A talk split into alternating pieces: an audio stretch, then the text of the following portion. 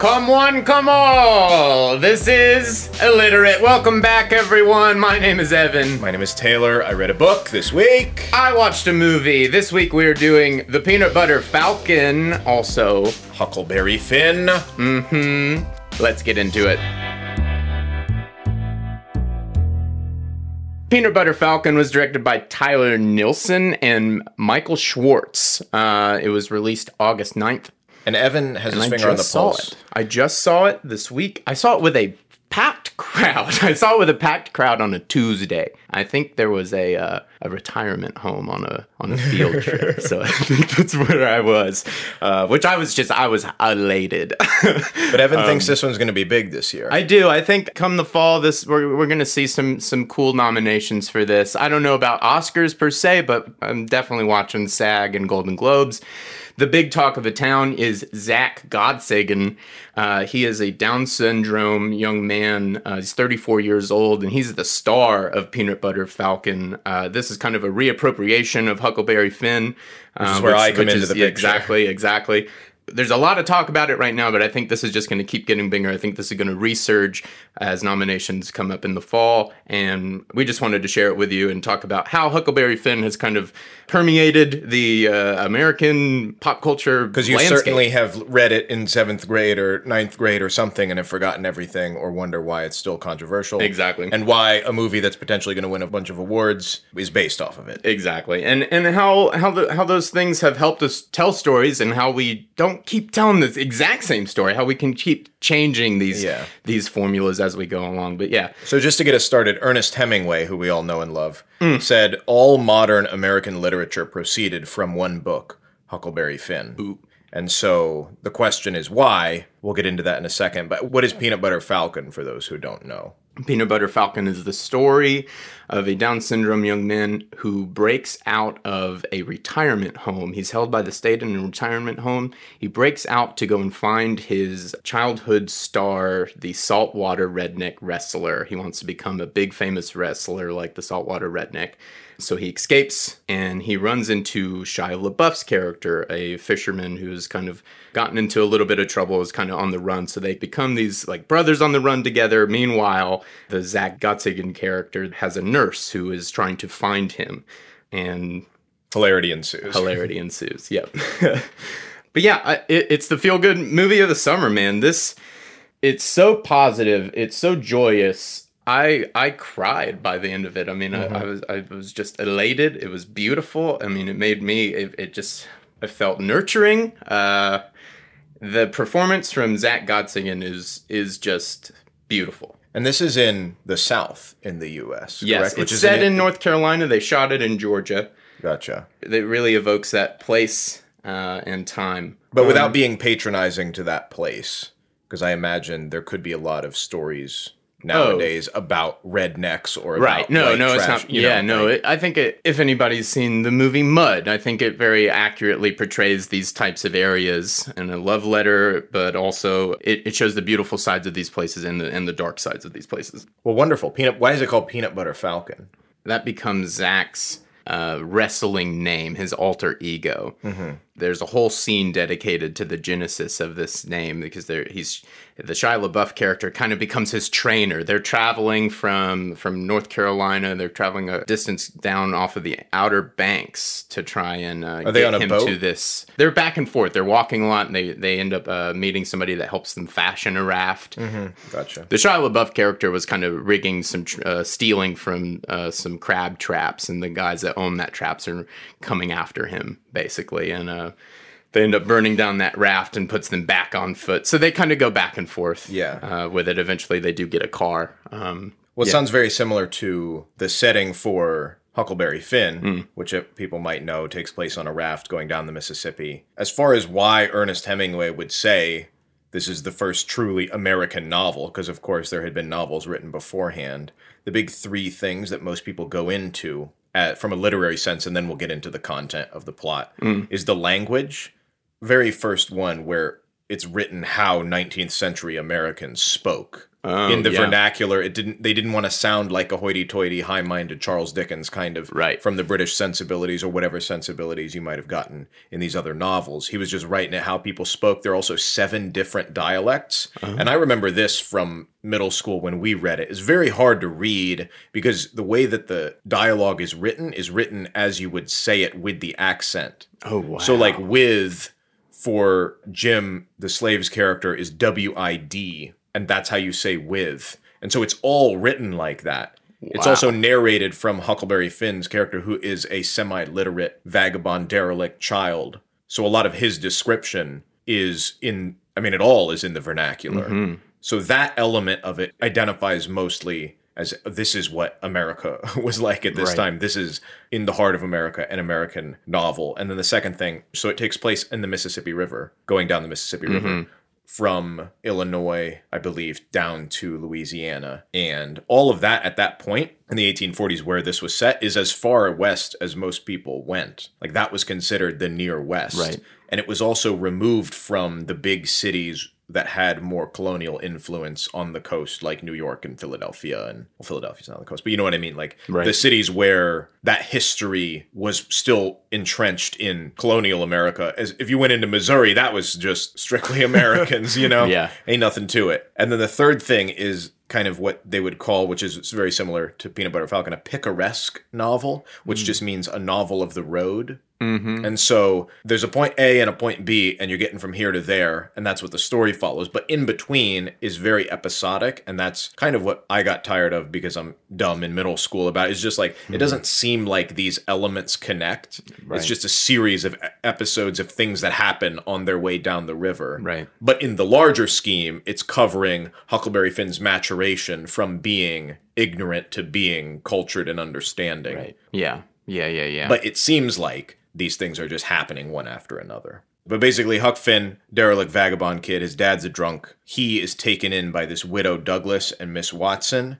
Tom Sawyer is this kid who is he's civilized is what he says because he he can read and he knows stuff and he's in a home you know and Huckleberry Finn is just this kid who lives in a shack with his dad who Right. just goes missing and drinks and steals and all that Right. so Tom wants him to go on these adventures. They had been in the adventures of Tom Sawyer. They had gotten a bunch of money from finding this, you know, secret den of whatever burglars that had stowed away their money. So now he has some money, but Huckleberry Finn's dad is like, I want that money. So he abducts him, takes him to his shack, so Huckleberry Finn fakes his death, escapes, and this is where he meets Jim, who is the slave, who was the slave that Miss Watson owned. Mm. And so Jim has also escaped from that situation. So we kind of see a parallel Yeah, there between them. And then they, I wouldn't say hilarity ensues like in Peanut Butter Falcon, but a series of episodes ensue. They see a dead man in a floating house who we later find out was Huckleberry Finn's dad. Oh, Jim protects him from it. It's like, don't look at his face, it's messed up. He encounters these two feuding families in the South. I have to say, I've forgotten all this. yeah. I've I we've definitely covered this in some sort of class in middle Yeah. Mm-hmm. school, but uh, I don't know what I was doing, man. I, none of this is hardly ringing a bell, like the elements of it. But uh, like, Well, yeah. we'll get into the censorship and how people have not wanted it to be taught in class for various Mm-hmm. reasons. But he he encounters these other people that say that they're a duke and a king and they're a bunch of con men, which is Mark Twain speaking to royalty and again society and how they pretend to be these noble creatures when Yeah. actually they're a bunch Yeah. of shucksters. So they get in, involved in a bunch of confidence games because they get in trouble with the town that they're duping, sell Jim to a family.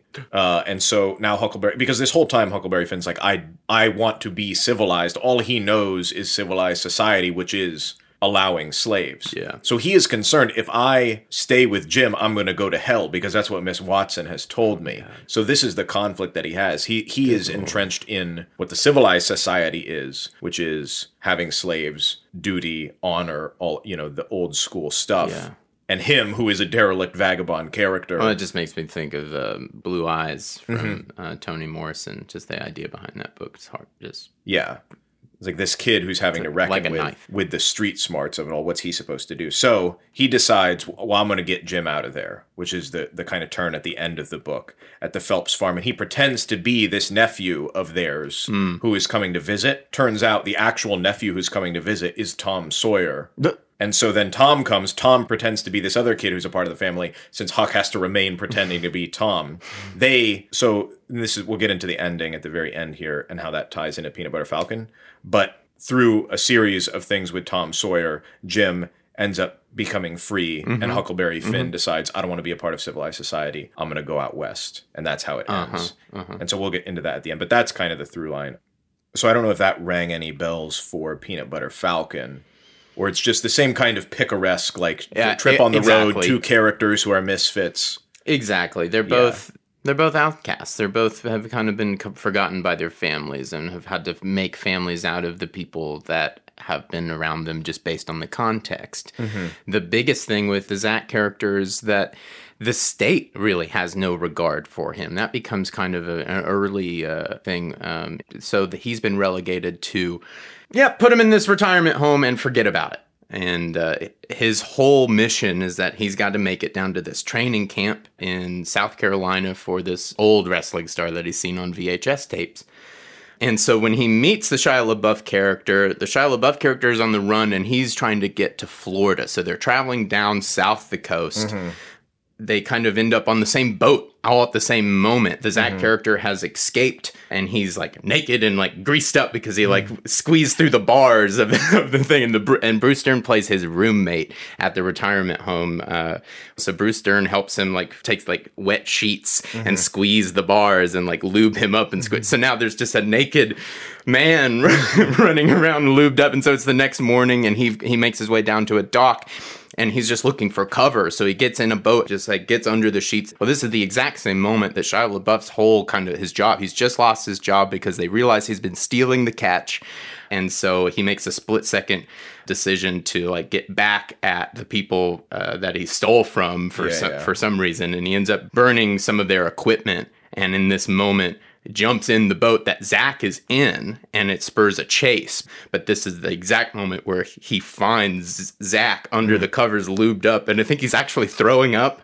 because of all of the motion sickness just being on the boat and doing this whole thing. And so he's, he's, he finds him throwing up while they have to be totally silent or they're going to be found out.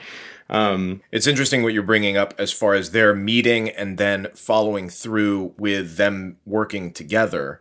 So in Huckleberry Finn, Huckleberry is on, or Huck, is on this island, and that's where he's escaped to. And then Jim is there, and that's how they meet up. And it's like, oh, we're uh, we're here together on this island. Huckleberry Finn tries to see what's going on in town, realizes that what Jim's plan is, is he's like, I'm gonna go and Right.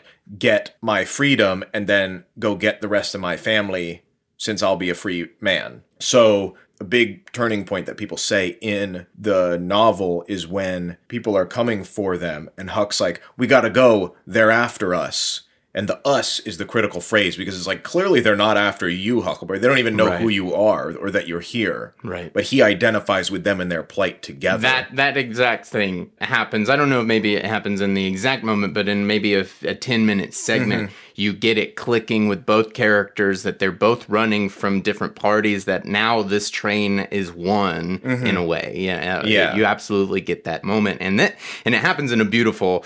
There's kind of two moments where this happens, where the Zach character is like realizing that I have a buddy on the run, you know, like, Yeah. uh, and just because of the the beauty of this performance, like that is just one of the most elating moments of just like it's oddly breaking the fourth wall because it's such a movie moment in a way. You, you're like you, it's it's he is uh, living it as well of just like a, we're buddies on the run, and the, and and and the and, and and the audience comes in with that as well. I mean, everybody feels it, and it just feels like this kickstart for the second act, basically. Yeah, and n- and now that has become largely in part because of this novel a trope of like it's two characters out together Yeah. towards the same objective. For Huckleberry Finn, at least, as far as some of the controversy that has come about, mm-hmm. and the big thing is censorship, which has changed the reasoning behind the censorship over mm-hmm. time as culture changes, and then the issue of race and slavery. You know, the, the book came out in 1884, but it's set in the 1840s, mm-hmm. which is before the Civil War.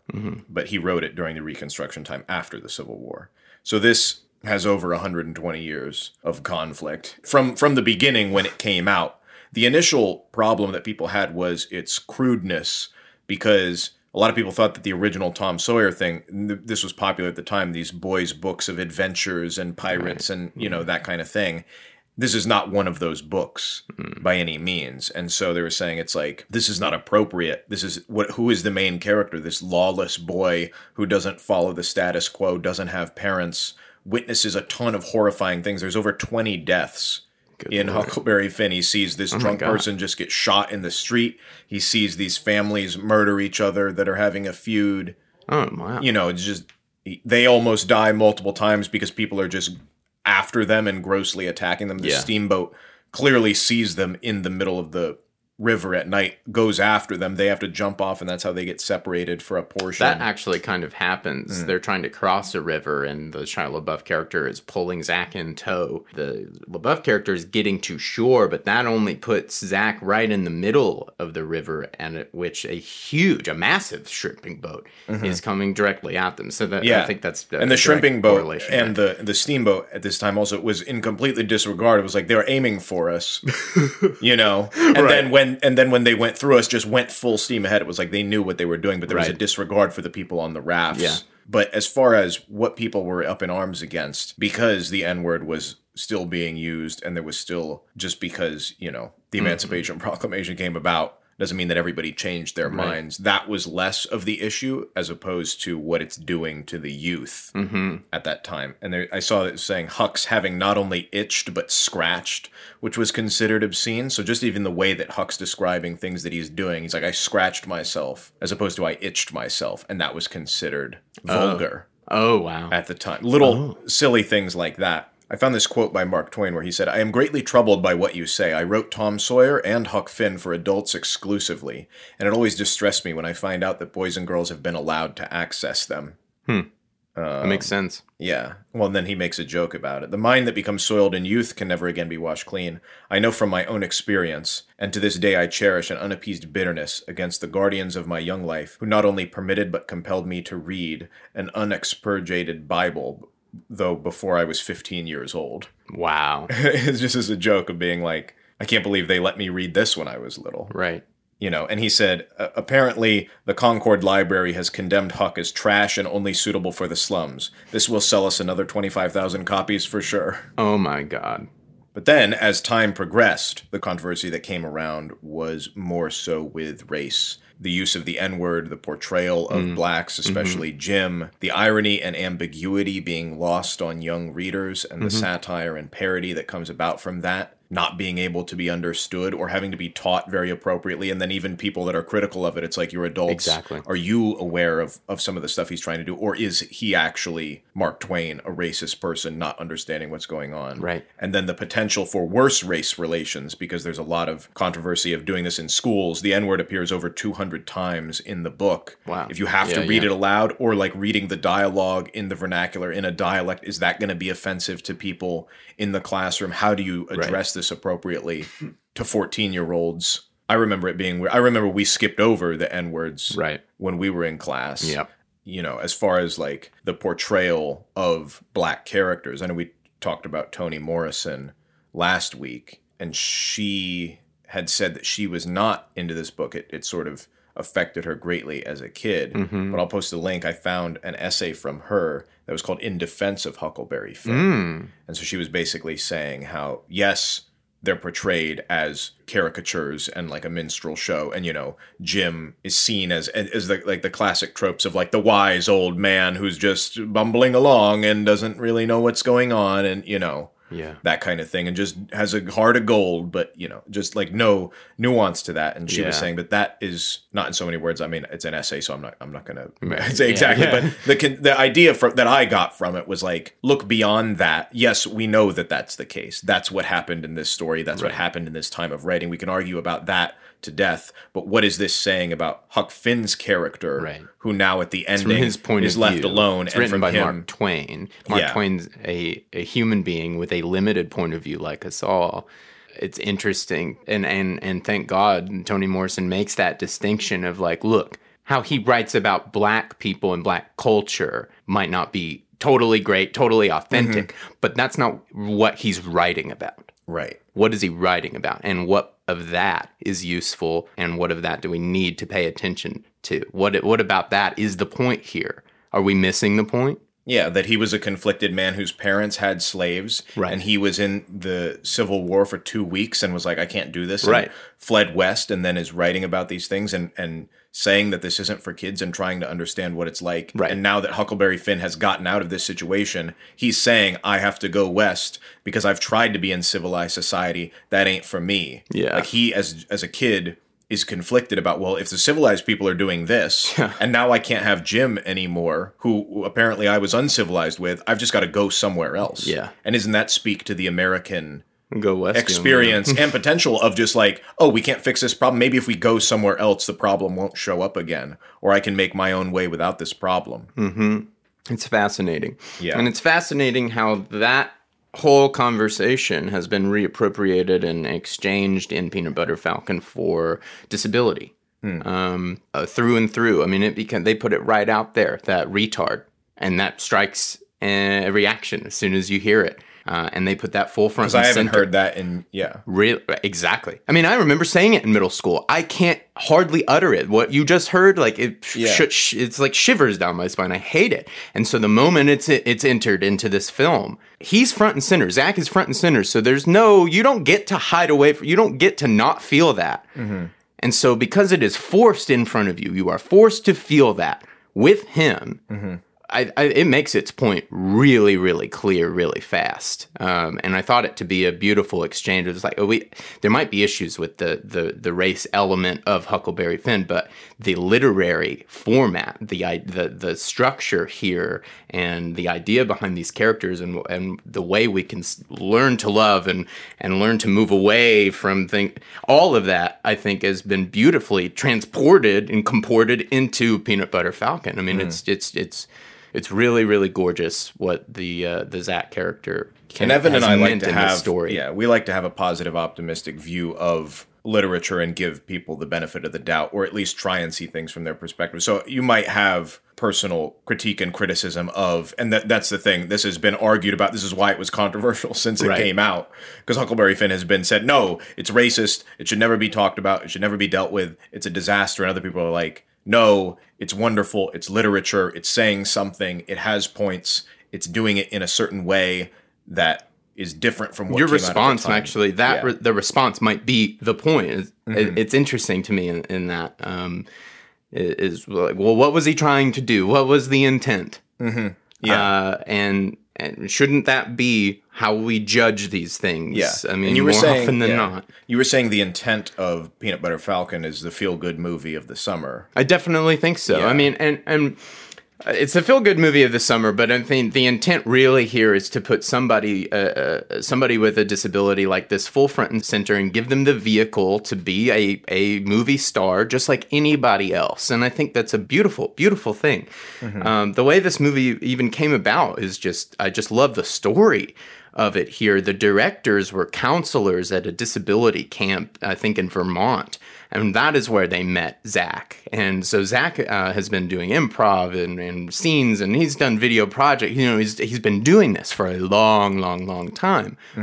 But it wasn't until these guys met him and, and talked with him. He's like, "Oh, you want to be a movie star?" They were then confronted with, "Well, we love Zach and we want the best for Zach, and he can do this stuff." But that opportunity isn't really realistic. And how sad is that? So they sat back with that and decided to create the opportunity. They wrote the the Peanut Butter Falcon script specifically for Zach, around Zach, with Zach, uh, and then shot a proof of concept film, a five minute little teaser, uh, just to showcase the a little bit of the story and Zach through and through that Zach was capable of doing this. Uh, and that there was a story here, and that alone got Shia LaBeouf on board, and then everybody else followed: Dakota Johnson, Bruce Dern, all the financing, and it just fell into place. And the place. story itself is even a representation of real life, of him. Exactly. They exchange him wanting to be an actor in real life for just wanting to be a wrestler, to be a somebody, to be to be like the people we see on TV all the time. You know, he, he, Yeah. the idea of heroes, who can be a hero, that's very, very prevalent in this film.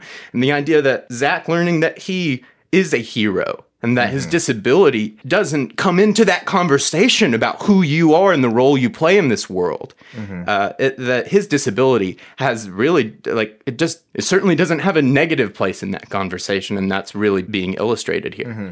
And We've said it a thousand times before, but that taking things from real life and your own life experience and imbuing your work with that is what makes it good. Exactly. Is what makes it meaningful. I found They've injected yeah. life, real life, into this thing Yeah. through and through, and you and you feel it, man. Mark Twain has, you know, he has said a bunch of times that a lot of his stuff is up for debate, whether it's fact or fiction, and anybody attempting to find a moral will be shot and all that stuff like that. You know, he jokes about it, but I did find that he said that the Huckleberry Finn character is based on a real life kid, Tom Blankenship, that he grew up with oh. in Hannibal, Missouri, and he was this kid whose father was a drunk and he was all over the place and street smart and had such an awareness Yeah. of what was going on and said he had, you know, both the best and the worst life at the same time. Hmm. And just how Mark Twain's life, he had certainly taken elements from that. He, I'm like they said when he was in the Civil War, he wanted to dip out after two weeks, Right. And so he did, and moved to Nevada, and that's where he stayed. Wow. And then at age 21, he became a riverboat captain up and down the Mississippi. So he knows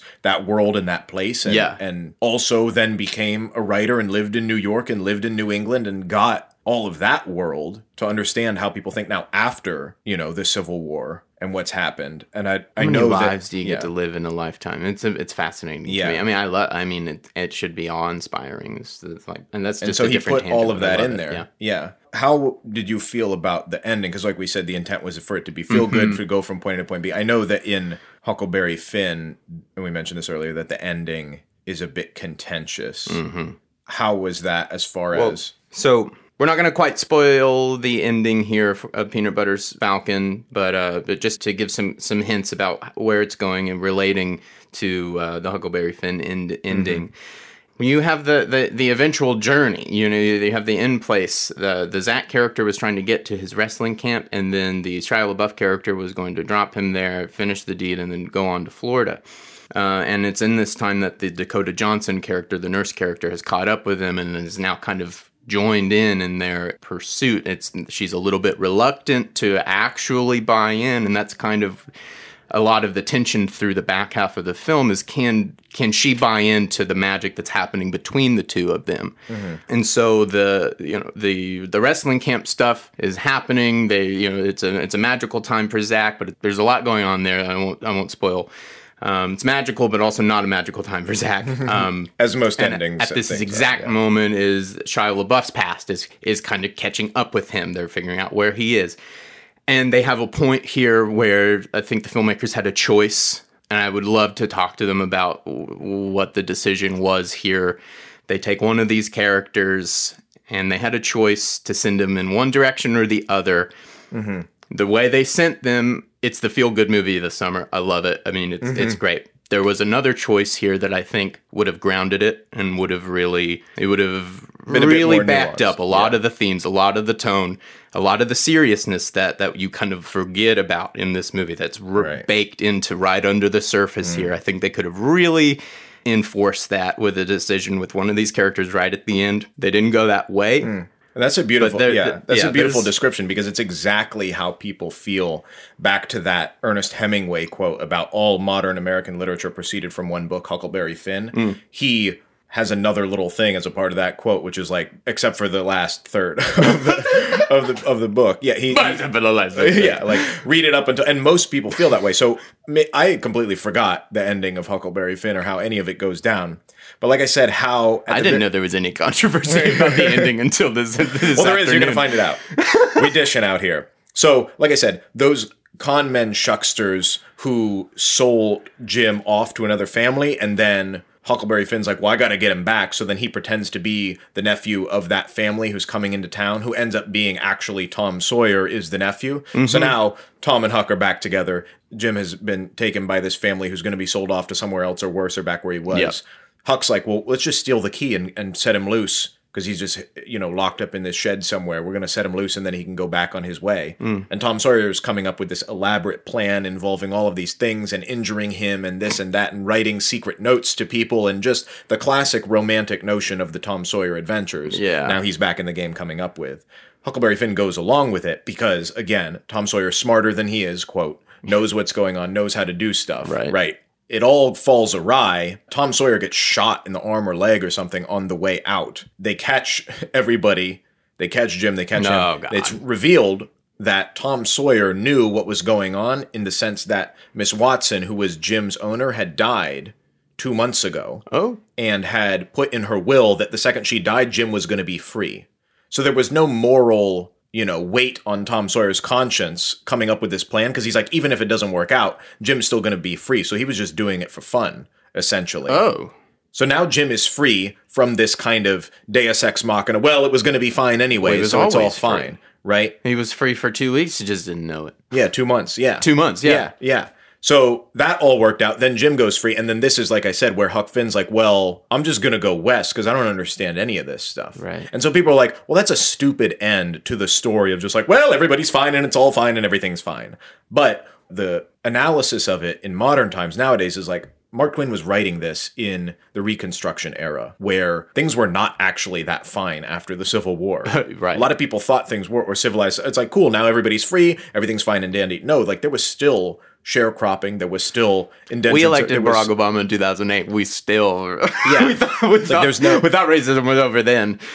Yeah, it's like just because you say the thing happens doesn't mean it happens. And Right. so a lot of people say that that is the Tom Sawyer's character and why it's interesting, why people are like, oh yeah, the Tom Sawyer book, that's not really that good. Mm-hmm. So maybe that was the point of that too, is making fun of those stories. And then the fact that he comes in at the beginning and end of this story as the voice of reason in society, Mm. when actually it's all kind of not fixed. You know, or Yeah. it's like you know the right thing to do, but you're creating these situations and silly circumstances under the guise of, oh, this is how you save somebody. Right. It's like you you actually haven't done anything. No, Tom, you, you Yeah. just made it. And also, you're really safe. You took no risk. You know what I mean? Huckleberry Finn is actually taking risks Right. throughout and actually doing the right thing by staying with him and going back to. I mean, he could have just the whole time. He's like, "Oh, I shouldn't save Jim. I should be giving him up." He's he's wrestling with this. Like, am I doing the right thing by having him here Mm-hmm. and going along with him? And then chooses to go back to the family and try and get him out. Lo and behold, Tom Sawyer comes in and says, "No, it's all fixed anyways." And isn't that a reflection of that time and place Yeah. in the 1880s? No, we have a simple answer for it. Yeah. Gotta love looking for those simple answers.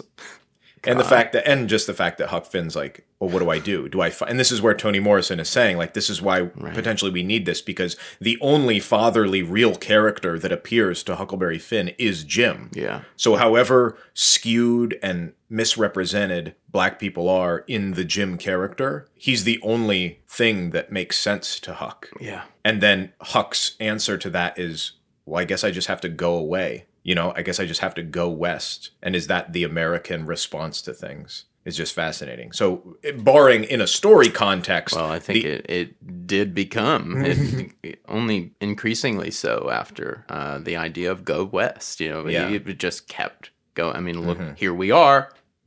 Yeah, and so like I said, in in the context of the actual story and narrative, it yeah. seems like a cop out. But then again, isn't that the point? What is the intent? Right. It's not designed to be the feel good family movie of the summer. Right. It's supposed to make you question and Mm-hmm. what's what's really going on. It's not so simple. You can't just like put a bow on something and say happy birthday. Like it's it, these problems take real work. Yeah, I, I if the story context bothers people where they're like, well, this isn't a proper representation of this. Like, I get what Mark Twain's trying to go through, but Yeah. I want actually what this is about. There was a book that came out in 2005, which has really, really good reviews. It's called My Jim, Hmm. and it's from the perspective of Jim's family who are still slaves Oh. because he's gone, right? Oh. And it's like what's happening with them and waiting for him and the true test of love. Because he escaped. Remember at the beginning, his plan was I'm going to become free and then I'm going to get them out. Right. And it's like it's it's heartbreaking and a tragic novel, but it's very very interesting to say, well, okay, well if we don't want that perspective of Huckleberry Finn, what's the perspective of Jim's family? Right. And what does that mean to him? We know now we can recontextualize him as the hero and as the good guy who's trying to do the right thing and what his family remembers him as and is he going to come back or is he dead or what's happening oh, with Oh, wow. him? That's interesting. Yeah. Who did that? Nancy Rawles. Nancy Rawles. It's called My Jim. Also, for the links this time around, there's a, a great six minute featurette for Peanut Butter Falcon that kind of lays out the story about the genesis of it and that they've been pushing. It's really, really nice. Yeah. And that is Huckleberry Finn and the Peanut Butter Falcon. Alrighty. Well, that was great. I Yeah. mean, I hope you guys enjoyed this one. I really enjoyed the, the film. It's still in theaters right now. Catch it if you can. Uh, it'll be out on DVD come award season for sure. Yeah. Huckleberry Finn is out forever. Forever and all time. Yeah. Uh, do we have any any special announcements this weekend, Taylor? Or this week, Taylor? Just Instagram. Just the old Instagram, y'all. At Illiterate Pod on Instagram. That's where you can get in touch with us, find out what's happening, get our Suggest- sick memes. Yeah, come get in contact with us. Show us what what you're excited for. What books are you into? What movies, TV shows? Uh, any suggestions? Any of that stuff. Next week we have the horror mega book. It. Here we go. Chapter Yeah. two coming out. We'll be hitting you with it. Also, check out our IndieBound links for um, Huckleberry Finn. Yeah. All right, guys. Thank you so much.